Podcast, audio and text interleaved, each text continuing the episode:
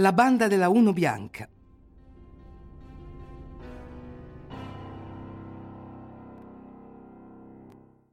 Perché però tre fratelli devono mettersi a sparare per ottenere il pagamento di un debito? Perché i fratelli Savi sono già in ebollizione in quelle zone da qualche mese, a partire cioè dal 19 giugno precedente, quando rapinano per la prima volta un casello autostradale a Pesaro. Decisione sofferta, racconteranno. Alberto, il più debole, è titubante.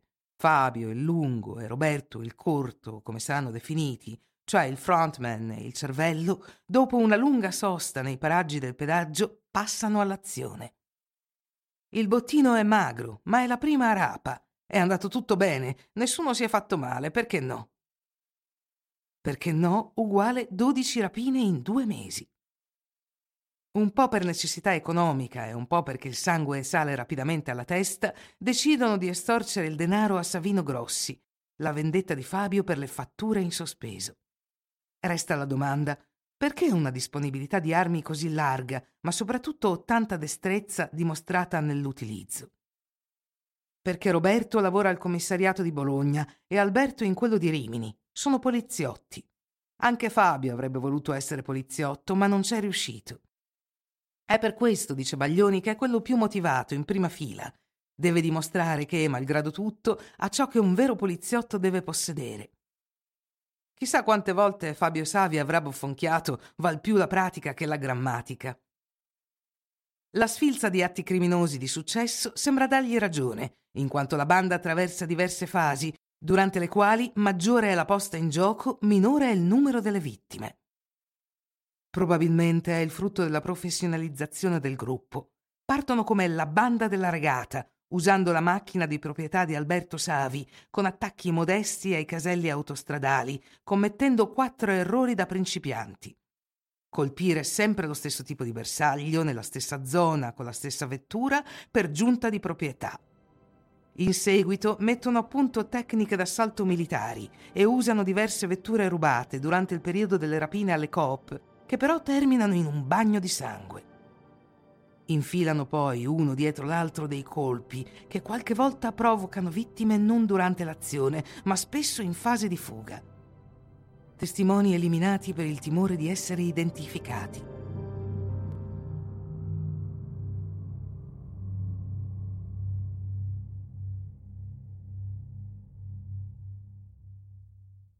Come si è potuto però concretizzare questo paradosso durato otto anni?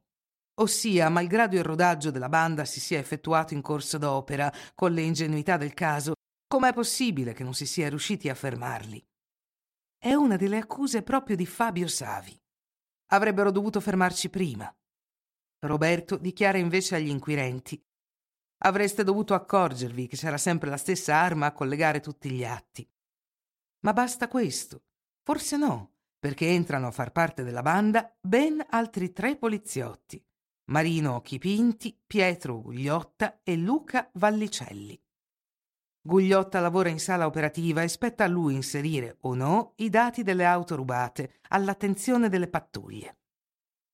Più in generale, il gruppo può contare sulla conoscenza diretta degli spostamenti e delle presenze dei mezzi della polizia.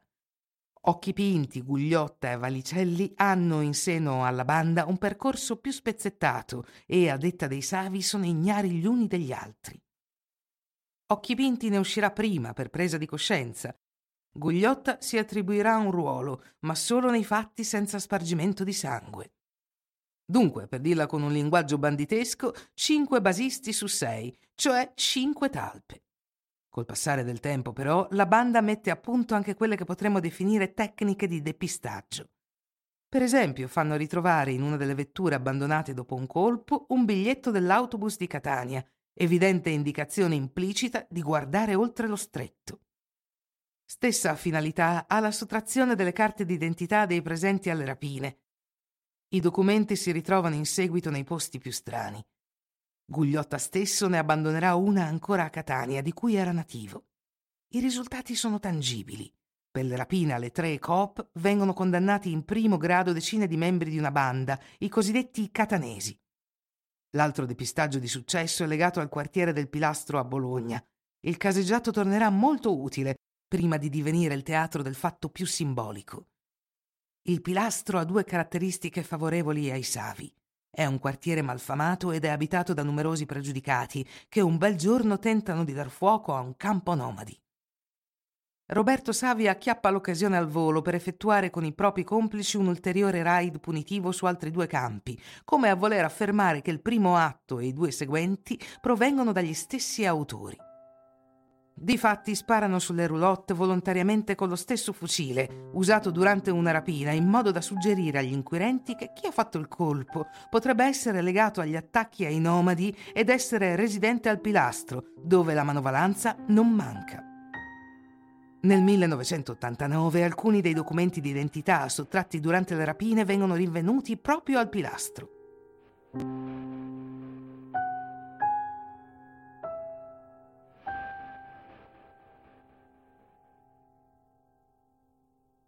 Qui che il 4 gennaio 1991 la banda raggiunge il momento di massima sfacciataggine. Una pattuglia dei carabinieri composta da Mitilini, Stefanini e Moneta ha il compito di sorveglianza semistatica di un ricovero per extracomunitari, già oggetto di aggressioni. La pattuglia alterna periodi di parcheggio con qualche spostamento di sopralluogo, dandosi il turno di giorno in giorno con agenti della polizia. È già buio quando, durante uno dei giri di perlustrazione, la uno dei carabinieri sorpassa una Uno bianca, da cui, durante la manovra, parte una pioggia di fuoco che costringerà il conducente della pattuglia ferito a una manovra di soccorso, terminando su alcuni cassonetti. Uno dei carabinieri riuscirà a sparare a sua volta.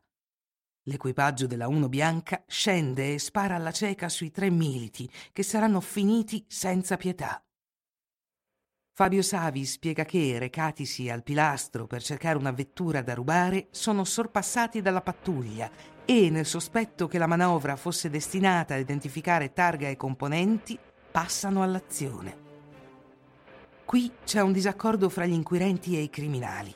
I primi ritengono che la visita al quartiere fosse invece destinata al procacciamento di armi, mentre i secondi hanno sempre confermato la necessità di procurarsi un mezzo. I momenti immediatamente successivi alla strage sono drammatici.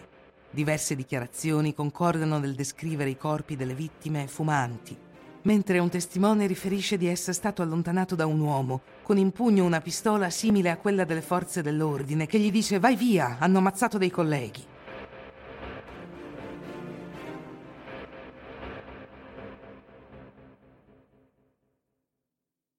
Seguono la fuga, l'incendio della 1 usata durante l'attacco e il cambio vettura.